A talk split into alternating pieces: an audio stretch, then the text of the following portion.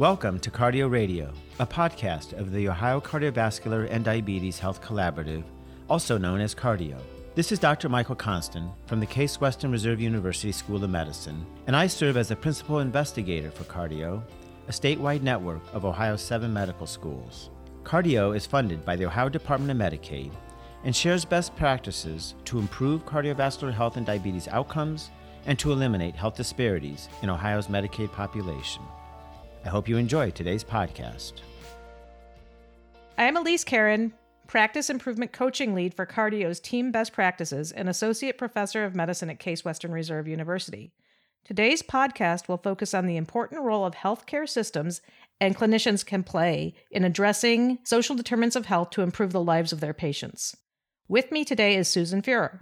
Susan Fuehrer is president of the Institute for Hope, or Health Opportunity Partnership and empowerment at the Metro Health System. The Institute for Hope is focusing on fixing the root causes of health problems by removing obstacles and encouraging community partners so more people can access what they need to help them grow, succeed, and be healthier.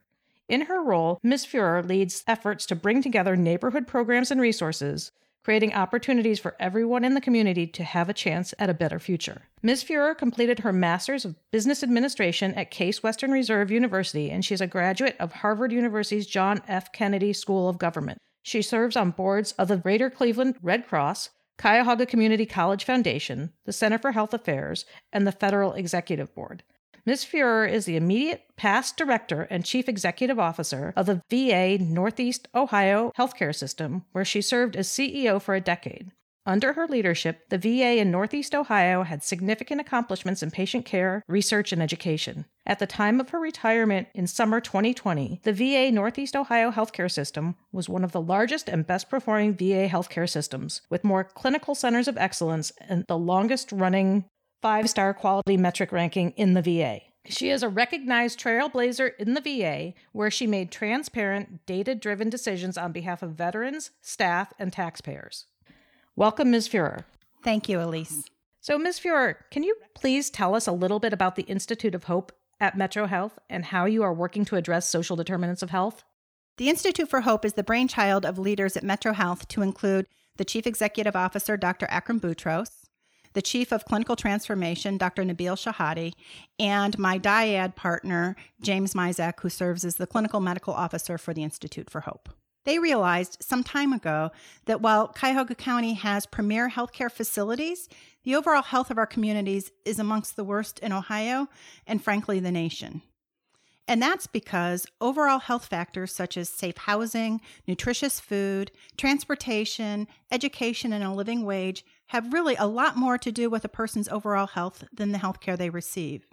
In fact, clinical research shows as much as 80% of a person's well being is the result of these factors known as social determinants of health, and only 20% is based on the health care they receive or genetics.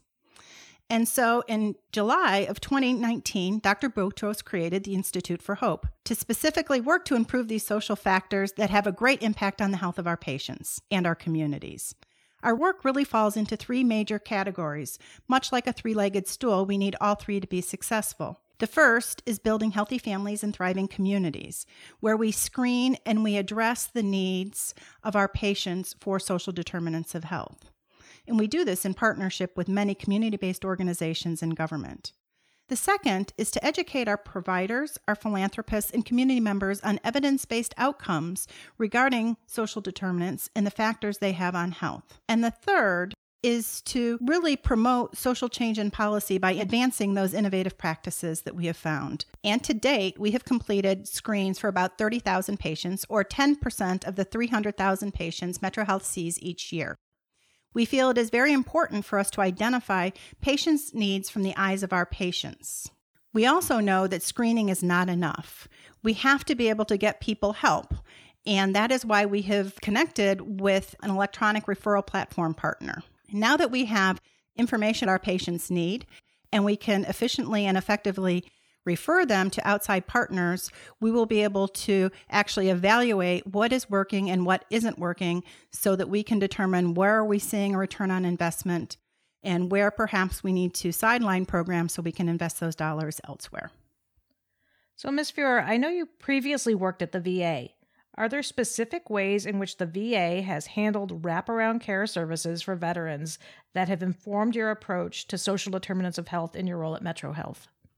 Well, you know, Dr. Boutros says that no other organization can address social determinants of health better than the VA. And I use him because obviously I'm a bit subjective after working there for 35 years. But it's true. For decades, the VA has addressed social determinants. Many of the VA's interventions are federal in scope, such as GI Bill benefits for education and vocational rehab and job training. However, others have been grassroots from individual medical centers. And I think one of the most important initiatives, in my opinion, for the VA has done has addressed homelessness.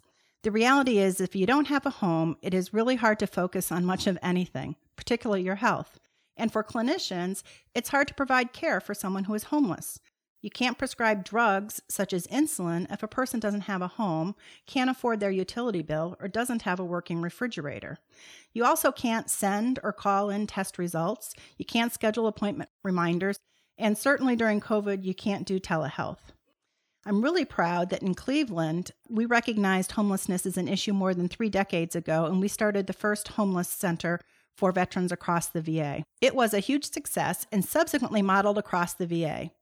You know, mental health is also a really big issue that impacts fundamentally all social determinants. And the VA is clearly a leader in addressing mental illness, substance abuse, and addictions and traumatic stress disorders recognizing that mental health issues must be addressed to impact improvements in clinical health. There is a lot for other healthcare systems to learn from the VA regarding the impact of moving upstream, beyond the walls of hospitals and clinics, to improve the overall health and well being of all people in all communities. We are all experiencing challenges from COVID 19. How is your team responding to meet social needs in the context of COVID 19? You know, very early in the pandemic, specifically Friday, March 13th, Metro Health opened the first 24 7 hour a day COVID hotline. And since that date, nearly 40,000 people have called the hotline. The callers speak with a nurse who establish if a telehealth visit with a physician is needed.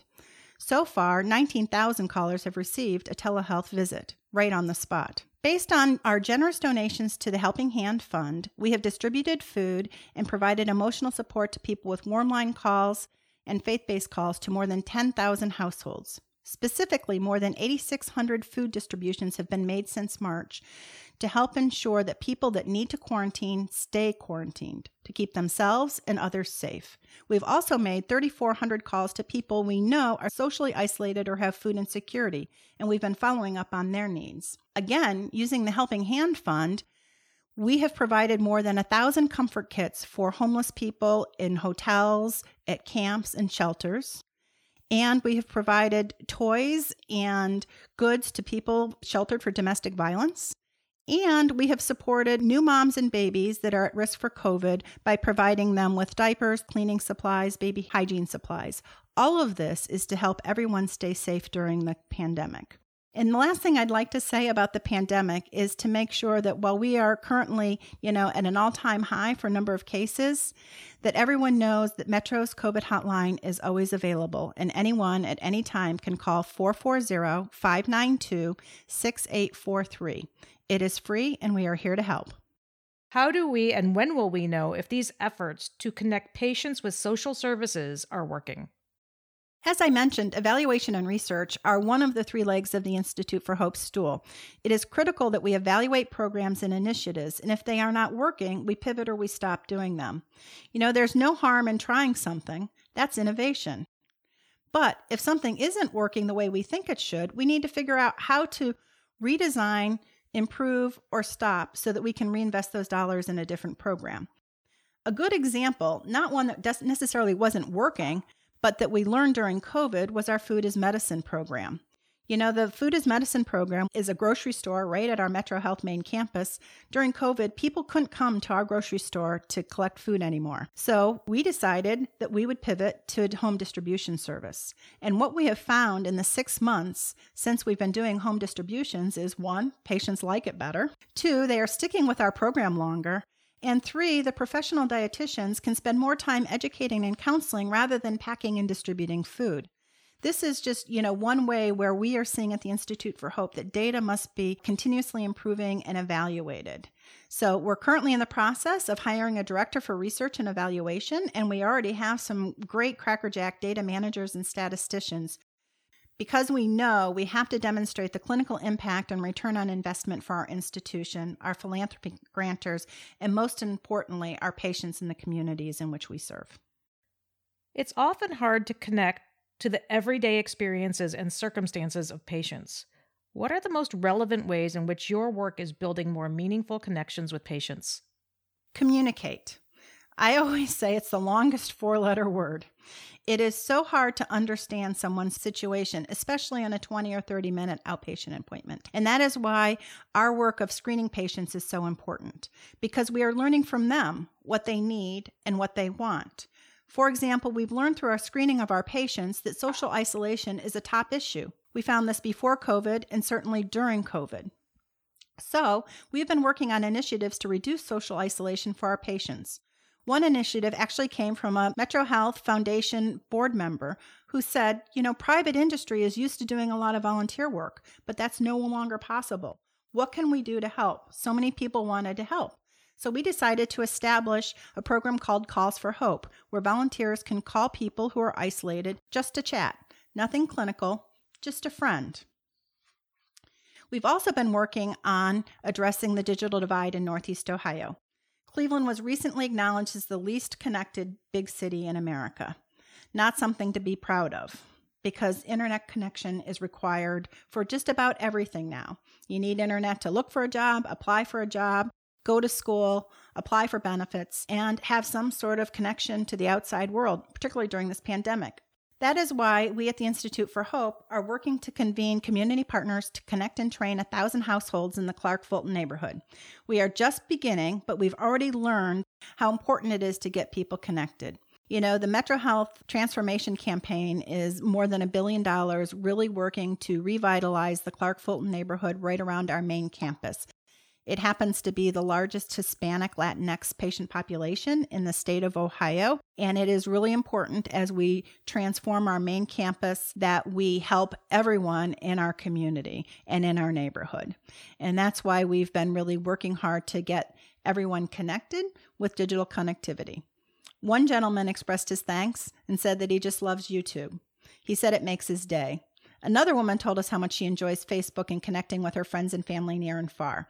These are just a couple of examples of how our work is building meaningful connections with our patients and their families in our neighborhood.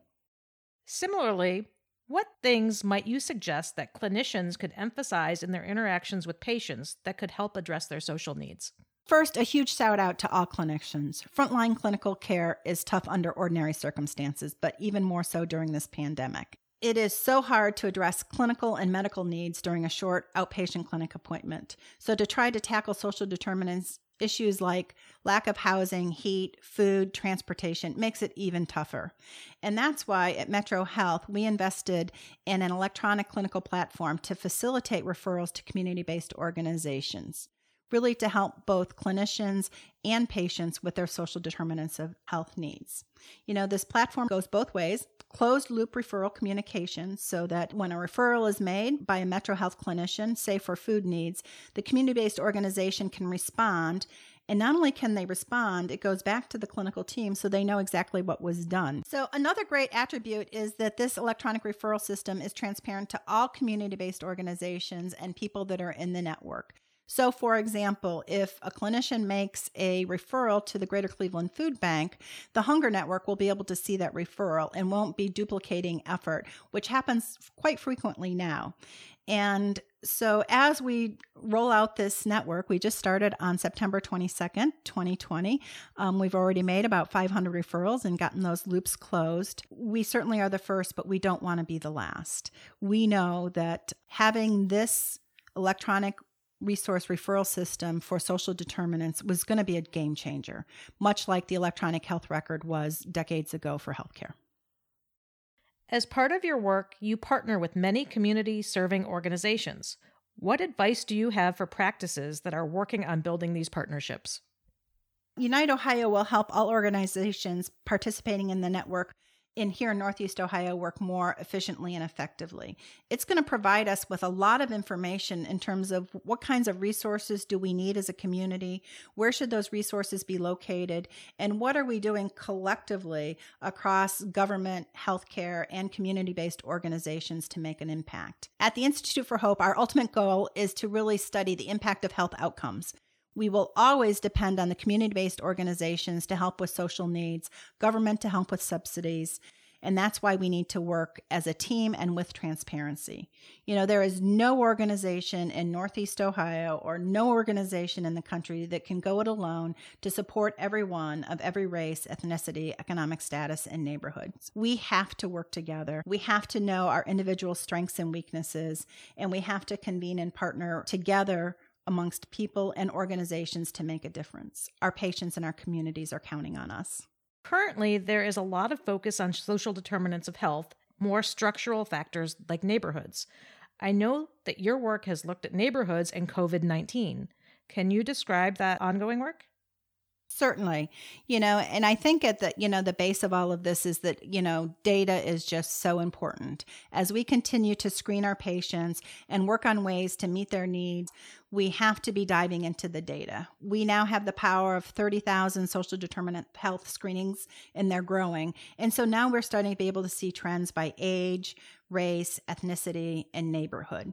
For example, through social determinants of health screening and the community health needs assessment, we have learned there is a lot of food insecurity for older residents in Parma, Ohio, a traditionally white, middle class neighborhood. And so this was kind of an aha that we had so many people that were food insecure in this neighborhood. And what that has allowed us to do is target food distributions in that area. So we have been working with organizations like the Greater Cleveland Food Bank and the Hunger Network to improve food security for the residents of this neighborhood. And we are seeing that we are making a difference in their outcomes. We've also learned that residents at one of our Cleveland Metropolitan Housing Authority units, Scranton Castle, had no digital connectivity. And while they are older, they are isolated and don't have good access to transportation. So, what we've done is we have connected with a group of partners. Metro Health has served as the convener.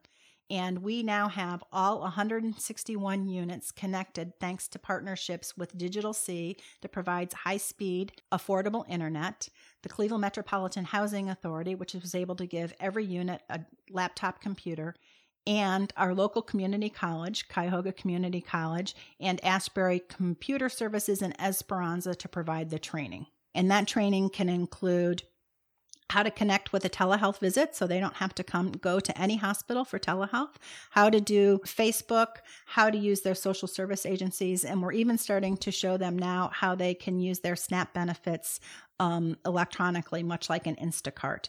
So, all of these things that we are doing are really helping us help people in every neighborhood live a better life with respect to COVID, we know people of color and people living in congregate settings are at much higher risk for getting COVID. So, we at Metro Health have really emphasized testing and education in these communities. And we are very grateful to many of our faith based partners who have hosted testing across our entire county in conjunction with the County Board of Health. We at the Institute for Hope will continue to use data to inform our work and our effort. And our ultimate goal is to allow every person to live their healthiest life, and it requires so much more than just terrific healthcare to make that happen. Thank you to our featured guest for joining us today, and a special thank you to you, our listeners, for tuning in to Cardi-OH Radio. This concludes today's podcast. Be sure to visit cardi-oh.org to learn more about the Ohio Cardiovascular and Diabetes Health Collaborative.